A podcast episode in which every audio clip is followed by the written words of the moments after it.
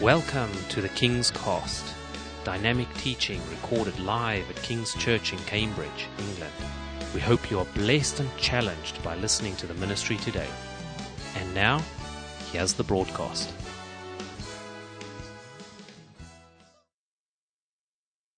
I want to uh, uh, introduce our very special guest who is with us here this morning. Most of you have already uh, perhaps caught a glimpse of Mike Robins, who uh, many, well, maybe not so many years ago, a couple of years ago, wasn't it? A couple of years ago. I better go and get this globe, hadn't I, and do this. Um, Mike um, comes from a wonderful church in Newquay. Great uh, Pentecostal church there. See, Pentecostal covers all the bases. And um, uh, Mike has got a real heart to see churches grow, not just his own church, but, but all churches. But what I really loved about Mike and, and just the, the whole ministry that Newquay had was they wanted to encourage smaller churches just to go to that next level. I'll, I'll let you into a little secret. Many pastors attend conferences and things where the speakers uh, talk about growing to thousands, and, and sometimes it could just seem a bit off the chart. You know, it's just a bit too much out of out of reach. And um, when I traveled to Newquay, I think this church was maybe about 45 or 50 um, people in it, and the idea was uh, to be encouraged to do great things for God and grow to maybe over over 100 people and just have a much better impact in in the various towns and cities that all the guys were from. And so on the last uh, day, uh, Mike gave me this, which is a little globe. It's a, it's a, well, it's a piece of glass, isn't it? It's a globe. And uh, many of you will remember this because as we began to think about breakthrough, and Jane will tell you, I came back from that conference completely charged up. We are now going to have a breakthrough. Uh, sometimes, you know, when it comes to revival, you just have to decide, let's stop talking about revival, let's just have one. Let, us stop talking about breakthrough. Let's have a breakthrough. And, uh, and take whatever steps we need to in order to see that come about by the grace of God. And um, so many of you will have put your hands on this globe when we were talking about moving out and for you to say, yes, you're with us on the journey. And this globe now sits here on the, here on the platform, at least for the time being. And uh, just to remind us uh, that once we had a dream and now we have a reality. And it's exciting, isn't it? Really, really exciting. Once this was, this building was just a few ideas on the back of an envelope, and here we are sitting in it, and now dreaming of other things to do, and bigger things to do, and other ways that we can reach this uh, city. So I want to say to you, uh, members of this fellowship and friends here today, that actually we owe Mike Robins quite a lot because his, his inspiration, his ministry uh, to me over those wonderful days in um, Newquay, uh, there was some impartation of the Holy Spirit and that in some way, if not in a very, very large way, contributed to what happened here uh, as we as we began to build. So, Mike, you have the word for today. No one else has got it. Why don't you stand, please, and welcome the man of God as he comes to share God's word with us. Wow.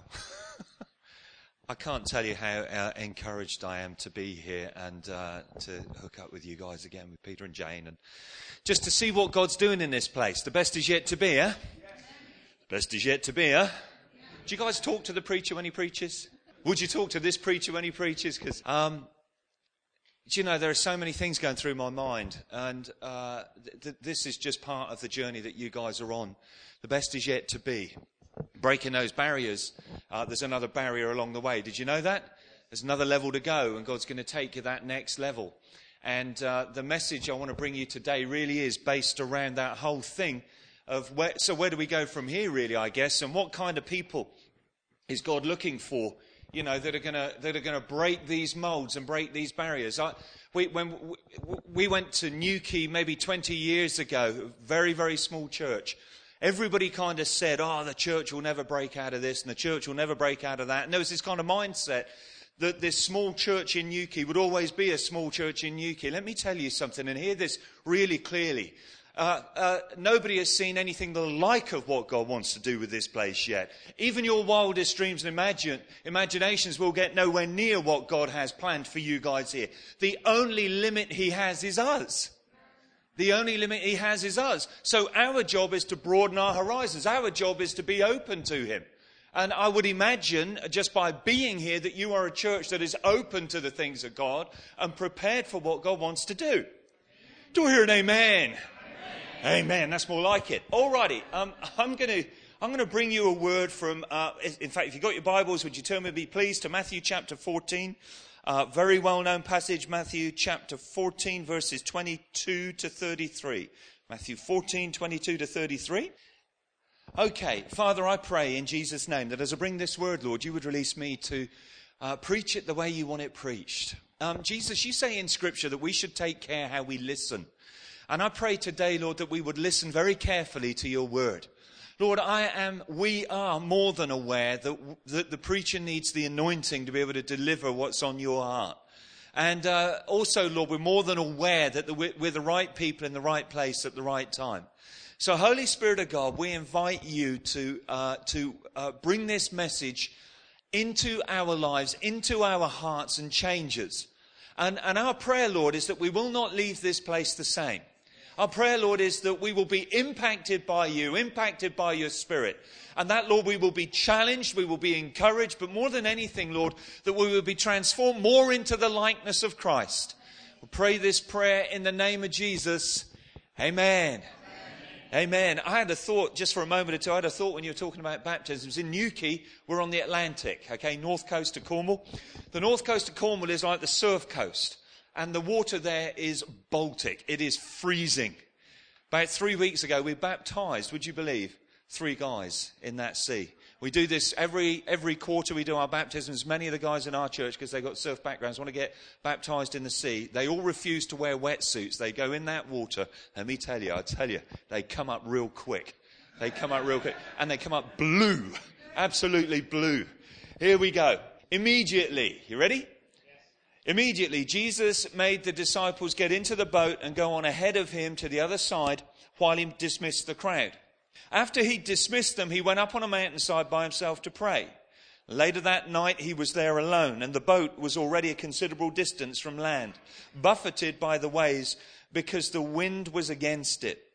Shortly before dawn, Jesus went out to them, walking on the lake.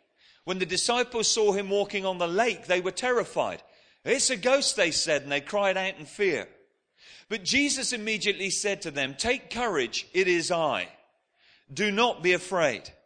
Lord, if it's you, Peter replied, tell me to come to you on the water. Come, he said. And then Peter got down out of the boat, walked on the water, and came toward Jesus. But when he saw the wind, he was afraid, and beginning to sink, he cried out, Lord, save me. And immediately Jesus reached out his hand and caught him. You have little faith, he said. Why did you doubt? And when they climbed into the boat, the wind died down. And then those who were in the boat worshipped him, saying, Truly, you are the Son of God. And when they crossed over, they landed at Gennesaret. You know, that's such a powerful scripture. And I want to talk to you today uh, about risk and about breaking out of the bounds of safety. You've already done that. You've already done that. You are so far ahead of the game here in Cambridge. So, church, it just so reminds me of my. I wish Sheila, my wife, was here because she, we would be nudging each other during the worship and everything, saying, "You know, this is just like home." There's like a vibe in certain churches that you know that they're up for taking a risk. They're up for taking a chance. You're sitting in a miracle. You're aware of that. You're sitting in something that is bringing God glory. Two years ago, it wasn't here. Now, two years later, it is here. And this is here for a purpose. And the purpose this is here is to help people find Christ. We all agree on that. It's the reason that this has been built. But it came with risk. What was it you kept saying to me yesterday? You kept saying, I can pull out any time I like. that's, what, that's what Peter kept saying to me. Yes, I can pull out any time I like. And uh, no, you can't because it's done. you can't undo what you've done.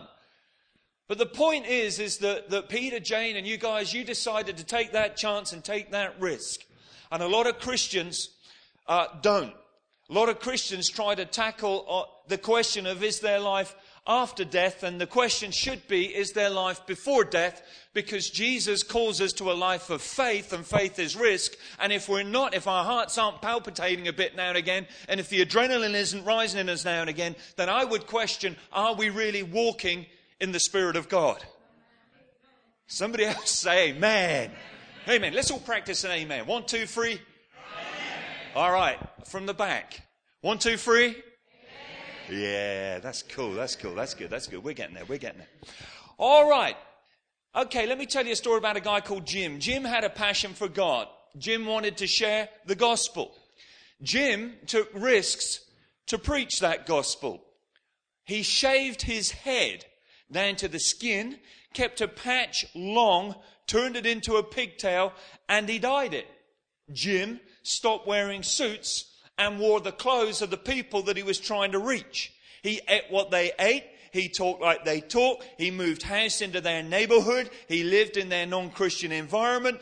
He built on whatever common ground he could to tell them about Jesus. What did the other churches do while Jim was doing this? True story. They laughed at him. They ridiculed him. They didn't understand what he was doing and they maligned him. Jim, or as he's more widely known, James Hudson Taylor, gave up everything he had to reach the Chinese people. Everything. Held nothing back took every risk that was possible to build that ministry called the China Inland Mission. More than anyone else, he is credited with turning multitudes, countless millions now, over to Christ. Are you aware that there's 150 million Chinese Christians? 10% of the population they estimate now are Christians in China. That is a greater percentage than the United States of America. That's pretty cool. The church is doing okay. But it took a man who took a risk. No risk, nothing happens. Sit in your safe place, enjoy uh, your Christianity, sing the Christian songs. That's wonderful. It's a great, great thing to do, but it isn't going to change anything. It's risk. Risk. Risk is what changes it all. I wonder how many of you have ever skydived. Put your hand up if you ever skydived. You're a man. Got a man there that's. You skydive, yeah? That's cool. Anybody here have you ever bungee jumped? Oh, you, you guys, you got it. I've got a few fundraising ideas for you lot already going through my mind. How many have ever been country dancing? See? Alrighty. Um, how many of you have ever driven over 100 miles an hour? Ah, nice and high. Nice and high. Come on. Put those hands up. You shameful people. One of the things I love about Peter in that story that we read is Peter began to sink. He began to sink. Can I humbly say, good? Because when you begin to sink, it means you've taken a chance on something different. And those that never begin to sink are those that sit in the boat and just analyze and just question. At least he wasn't just taking the safe route. To get that rush, you have to get out of the boat. When you get out of the boat, the chances are high that you are going to sink. When you embarked on this project two years ago, whenever it was, two and a half years ago, maybe three years ago, I guess, when you were thinking about it, when you began on this project, it could have gone wrong. Do I hear an amen to that at least? Could have gone horribly wrong. Couldn't it? You could have ended up in yards of debt and there could have been this wrong and the building could have fallen down and you know all the stuff, all the all the doom stories that there could have been. And when you, when you meet with the architects and the structural engineers, they go. If you ever met those guys, got any architects? Yeah, a bit like mechanics, you know. Not sure about that. There's all kinds of things that could have gone wrong. You could have sank, but you took the risk. You got out of the boat, and because you got out of the boat, Everything came good and you gave God the chance. Now, to be truthful, when you begin to sink, that element of risk is the rush. Imagine how Peter must have felt when he got back in the boat. I bet his heart was pumping, don't you? I bet the adrenaline was high in him. I bet he was, whoa. I bet he was totally, totally, totally, totally rushed out with it all. Now, you don't see uh, this in a lot of the pictures, the classic pictures of Peter in the boat. He's there a bit downcast because he began to sink and he's thoughtful or in repose and everything or turning to Jesus and saying sorry. I reckon, I reckon Peter's hair was stuck out everywhere. I reckon he had a great big grin on his face. I do. I reckon he was, whoa! That's what you get when you take a risk with Jesus. That's what you get. That's what you get. Sinking is good for you. So if beginning to sink is good for us, let's ask ourselves, I'm going to talk today, this is how you can begin to sink. Okay? Number one, this is a simple one, get out of the boat. Get out of the boat. Peter got down out of the boat, walked on the water, and came towards Jesus. Zero risk is impossible. Are you aware of that? You cannot go through life with no risk. It's impossible.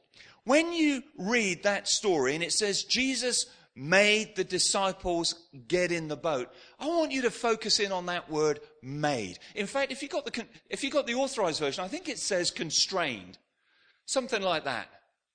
Jesus made the disciples get in the boat. Have you ever had one of those experiences where Jesus makes you do something?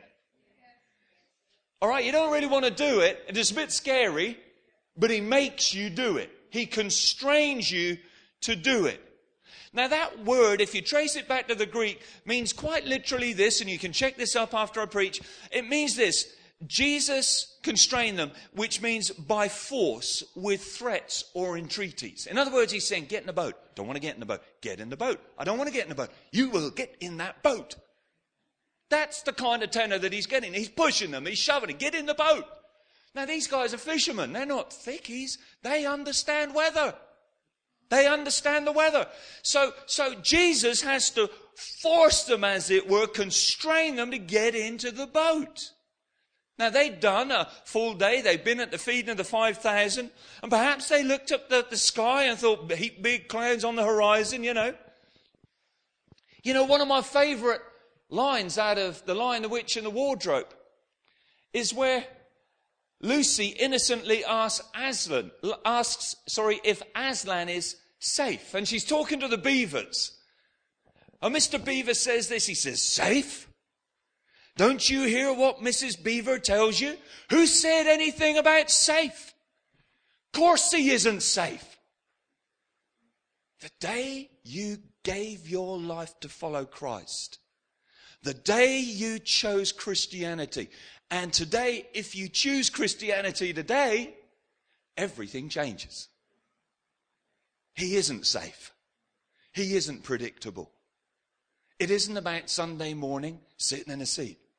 It is a life, a wild life on a roller coaster of excitement. If your Christianity is boring, you've missed it.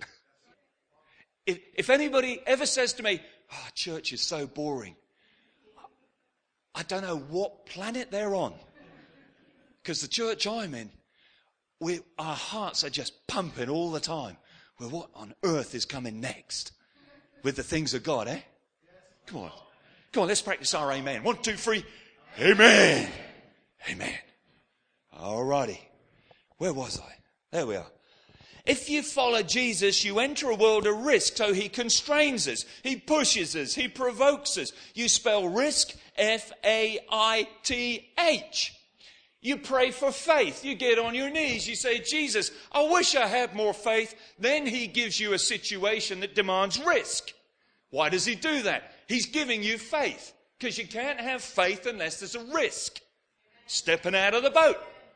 So you pray for faith, he's going to bring you a great big fat issue that you've got to deal with that's going to get your heart pumping a bit and you're going to wonder whether you're going to get through it okay. He, if you want to see miracles, pray for miracles. I'm cautious to do this, but who wants to see miracles? You know what you need to get a miracle? An impossibility. So the moment you say, God, I want to see a miracle, He's going to say, okay, here's an impossibility. Aren't you glad you put your hand up now? That's the way it works. That is the way it works. Think of the talents that Jesus speaks of Matthew 25, 5, 2 and 1. All according to their ability. What was the master looking for with the talents? Risk. It's risk. I've given you this. Are you going to invest it or are you going to keep it? You're going to bury it? Some of you guys, I'm sure, in this church, and I know this is a fantastic church, but I just want to provoke maybe a little bit more. Some of you guys have been given talents. Don't bury your talents. Use them. One life, one chance. None of us know when we're going to be with them, huh? I could be on the end, I'm not prophesying this. I could be on the end, whatever it is, going home tomorrow, whenever that is. And I could be gone and I could be before him and my chances will be over. So I'm going to maximize my day today. One chance, one life. One.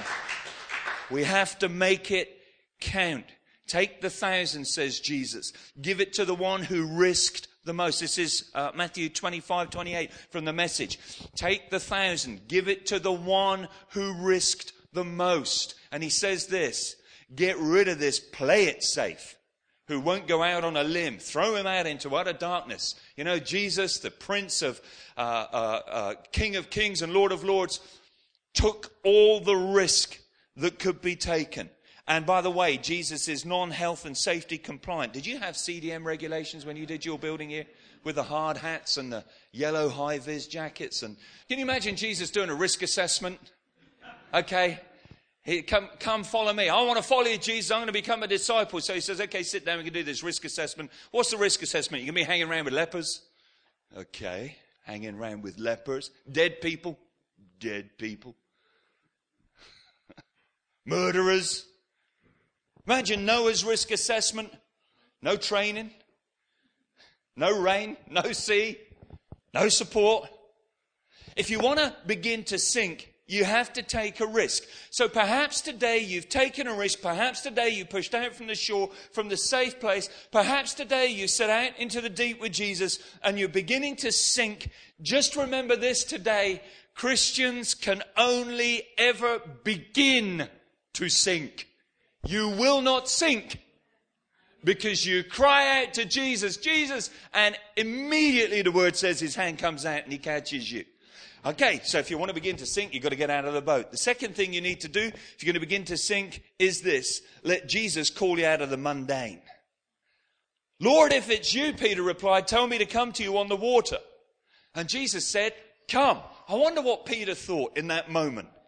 You know, maybe he was sitting in the boat quite safe saying, oh, Jesus, if it's you, call me to come, thinking, he's never going to call me to come. And then Jesus says, all right, come. Jesus, I want to follow you. I want to minister for you. I want to be a, I want to be in ministry. I want to be in full-time ministry for you, Jesus. All right, do it. Do it. Do you know there's something about that moment in time when he takes you and me at our word, isn't there? There's something about it where we make the statement and we say, I'm going to tithe, Jesus. Go on, tithe. Do it. Talk about it. Do it. Come. It's that moment in time when everything changes. It really is truly a tipping point. Now, you're not going to stand a chance of sinking if you're living in a land of spiritual mediocrity. If you're just sitting in a boat with the other 11, there's no risk. It's an ordinary trip. My life took a dramatic change years ago. I don't share this story very often, but when I became a Christian, I was about 24. I was in engineering, and I didn't know what to do with my life, you know.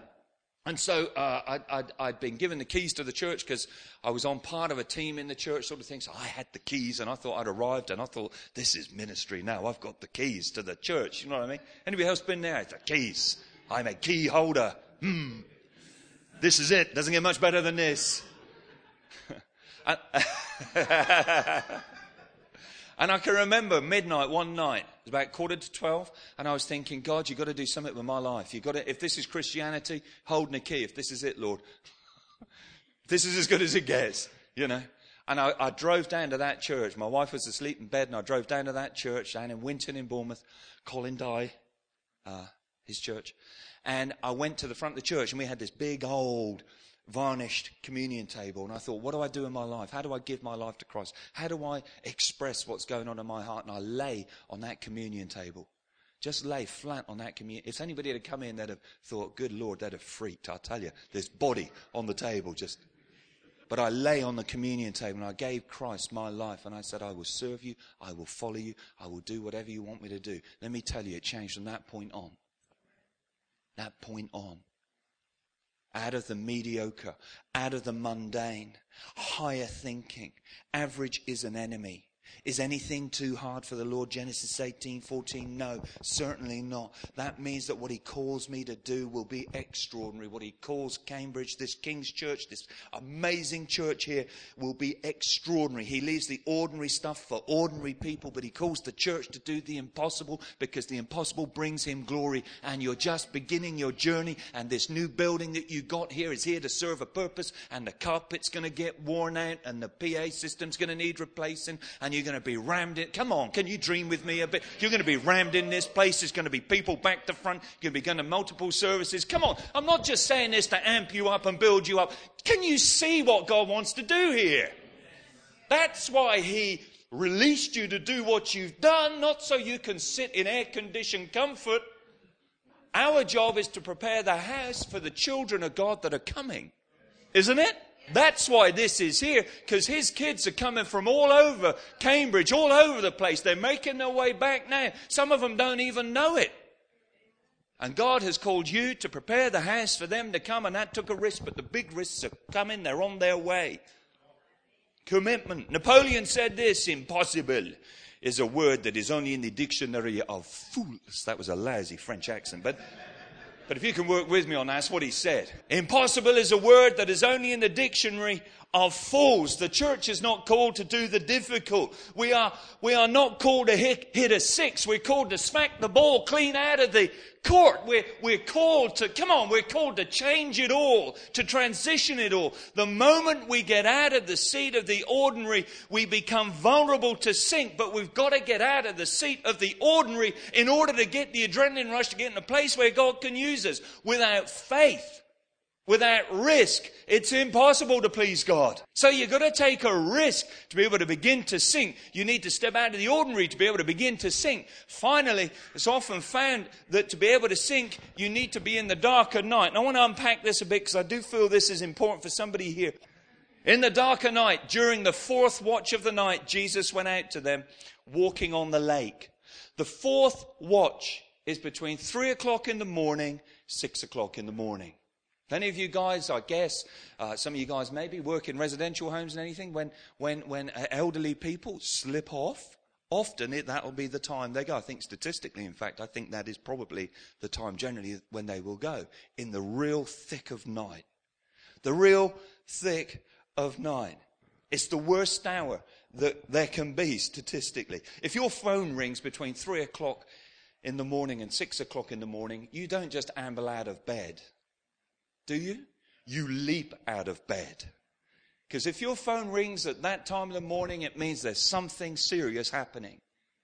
It's a very significant time of the morning. I can remember when I was on night shift in my old engineering days, I was on night shift. That time of the morning, I'd be cold, I'd be numb, I'd be at my lowest emotionally, physically, and spiritually.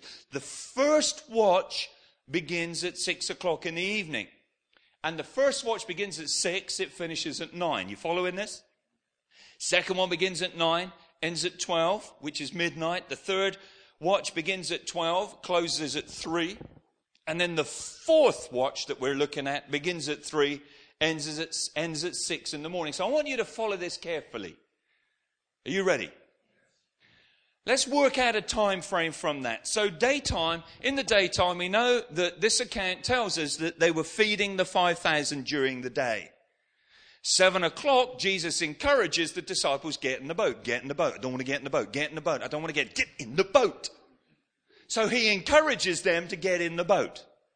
About seven o'clock in the evening. The crowd dismissed. Jesus climbs the slope of a mountain to find a place to pray.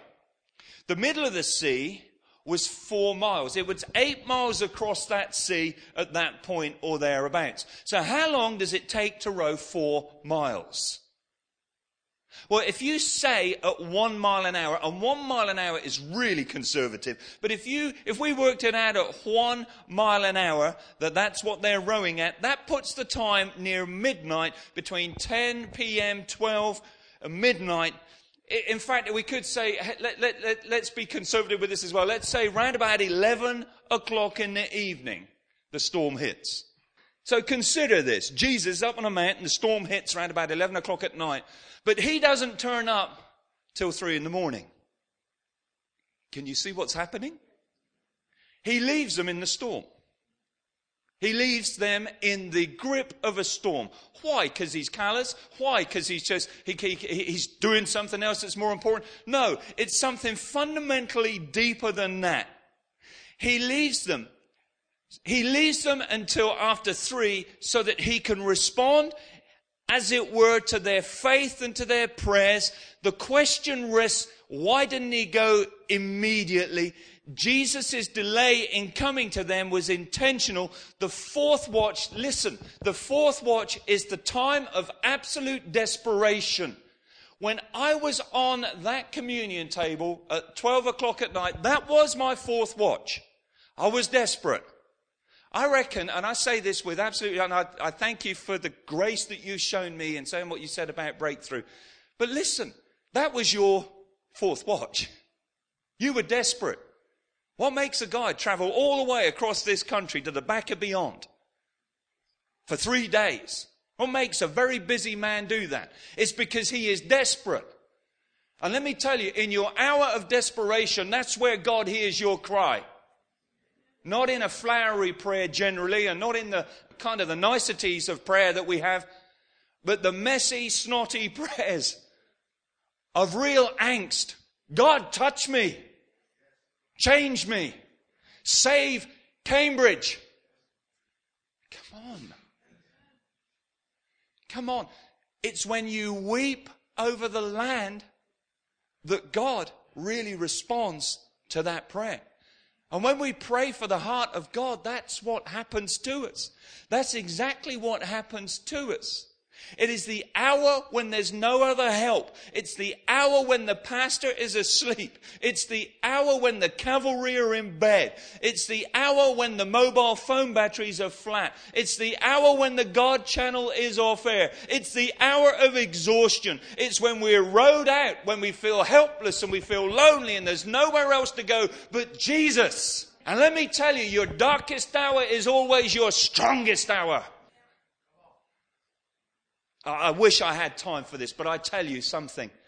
My church would never ever have grown if I didn't reach pretty well burnout and exhaustion and this, this point of no return.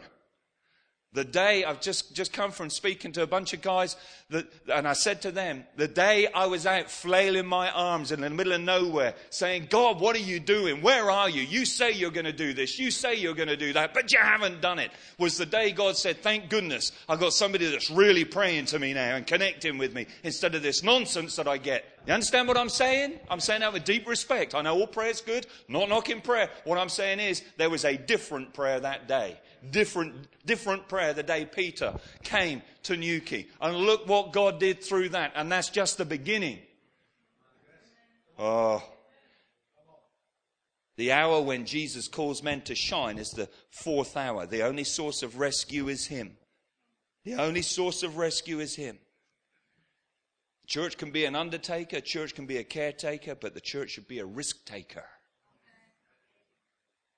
I mentioned Hudson Taylor in the beginning. He's the guy who said this, and I quote verbatim Unless there is an element of risk in our exploits for God, there is no need for faith.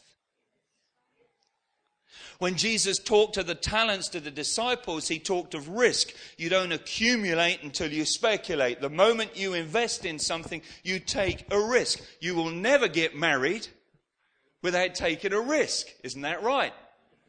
You will never drive a car unless you take a risk and go for your test. You will never get your license. You'll never get on a plane. You'll never go on holiday on a plane.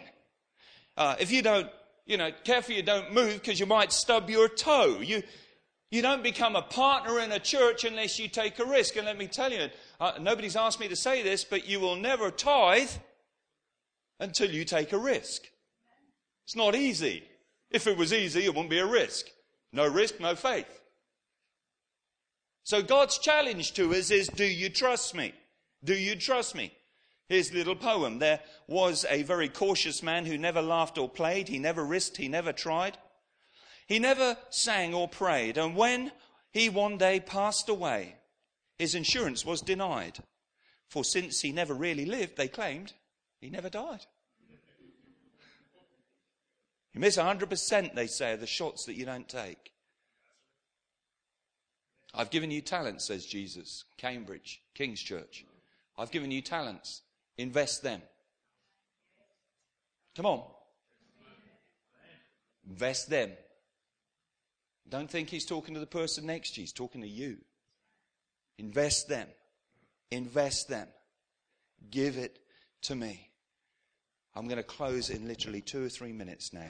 So I'm going to have to be real quick on this. Is that okay?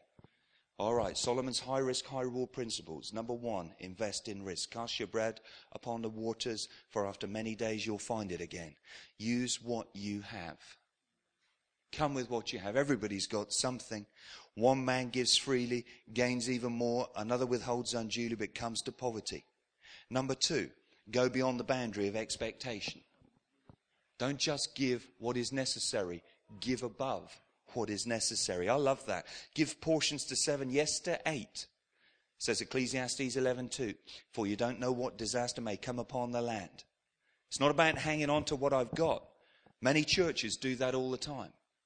It's about giving above and beyond. Seven, the number of perfection. Solomon says, go for eight. Number three, cut the excuses. Whoever watches the wind will not plant. Whoever looks at the clouds will not reap. If you're in this place today, you haven't given your life to Christ, now's your day. Now's your day to give your life to Christ. Today. All right? You think, I'll go home, I'll give my life to Christ when I get home. My friend, you're missing it. There's an opportunity, that opportunity comes and it goes. Whoever watches the wind will not plant. Wouldn't it be nice if Moses had seen the sea part just by looking at it and then he goes through it? Wouldn't it be nice if Joshua and the priests, if they'd waited long enough on the bank of the Jordan, the water parts and they go, okay, boys, across. No, no, no. It happens when you put your toe in the water. So stop waiting. Make the faith move before it happens. I've found that in my life, and I'm sure you guys are finding that here, that, that God is waiting for me. I, I, say to my church, in the old days, we used to say, one day when God gives us the money, we'll do it. And God says, no, no, one day when you do it, I'll give you the money. Can you see the difference there? Risky, but there's only one way of doing it. There's only one way of doing it. Here's a word from God. It will come. Do it anyway. Do it scared. You ever heard that? Just do it scared. Number four, go beyond your understanding. As you do not know the path of the wind or how the body is formed in a mother's womb, so you cannot understand the work of God, the maker of all things. Don't try and figure him out as you take your risk. You won't. You can't figure him out. I don't understand God. He's illogical to me. His ways are different. I wouldn't run the world the way God runs it. I wouldn't, I'd be much kinder to me and much nicer to me and wouldn't give me any of the hassle I seem to get if I was God, but I'm not God. So I've given up trying to understand him. I'm just going to roll with it. Do you know what I mean? I'm just going to go with it. You want a predictable life? Become a Buddhist. I'm serious. Pick another faith. Pick another faith. You want a predictable life? Just go do something different. Because the day you choose Christ, you better hang on, buckle up. It's going to be some ride. It's going to be some ride. Work on dark days as well as light days. I am really done. Light is sweet. It pleases the eyes to see the sun. However many years a man may live, let him enjoy them all. But let him remember the days of darkness, for they will be many. We don't prove ourselves in the easy. And the challenges that you guys are going through in your individual lives are the very things that are going to prove your faith. They're your strongest things because God is going to shine through that as you're obedient to Him. I want to encourage you with that. Bad things happen to good people. I don't understand that. They do. But what I do know is that Jesus the Savior walks me through those days brings me out the other end where other people will crumble and fall. In Christ, I can pass through that valley of Baca. He'll turn it into a place of glory and a place of wonder. My destiny is not dependent on the weather or how things are going. It is dependent on God's promises. And I stick myself to God's promises and I hang on in there because I'm going to be obedient to those promises. C.S. Lewis, whose mother died when he was nine, later lost his wife Joy to cancer when he was a boy. He never came to grips with his mother's death. And as a man, he was forced to come to grips with the death of his beautiful wife that he married late in life. And he said this, the boy chooses safety. The man chooses suffering. I'll take the risk. I'll take the risk. And number six, keep the main thing in sight. You who are young, make the most of your youth. Relish your youthful vigor. Follow the impulses of your heart. If something that's good to you, pursue it, but know also that not just anything goes. You have to answer for God for every last bit of it. Live footloose and fancy free. It's from the message you can tell. You won't be young forever. Youth lasts about as long as smoke. No, I'm glad I'm a young man. God has no old people, only has children. I was crazy and reckless when I was younger, and that's the way it was. But here's the problem as I get older, I get stayed. An average can creep up on me, and I can begin to collect dust. But I made up my mind I'm not going to do that. I'm going to live in this place of risk. I'm going to remain spiritually active. I'm going to plug in to the things of God. I'm going to make sure, I'm going to make sure that I live a life of risk. Would you stand with me, please? I'm going to hand back to Pastor in a moment or two, but I just counted a real privilege if I can pray. While we stand, commitment takes a risk. Are you willing to take a risk today? Are you willing to take a risk today? God's speaking in the hearts in this place right now. I know beyond a shadow of a doubt that He is. And the question is are you going to do what He's asking you to do? Consider carefully because you can trigger a chain of events this moment that will change your life forever. Just consider for a moment or two. I wonder today if ever you've made the decision to follow Christ. I wonder today whether your decision was the real deal. I want to encourage you today take the risk. Take the risk. Thank you for listening, and we trust that the Word of God has inspired you today. For further information about King's Church, or to access our large archive of other recordings, go to www.kingscambridge.org. If you're listening on iTunes, we would love you to leave us some feedback. God bless and goodbye.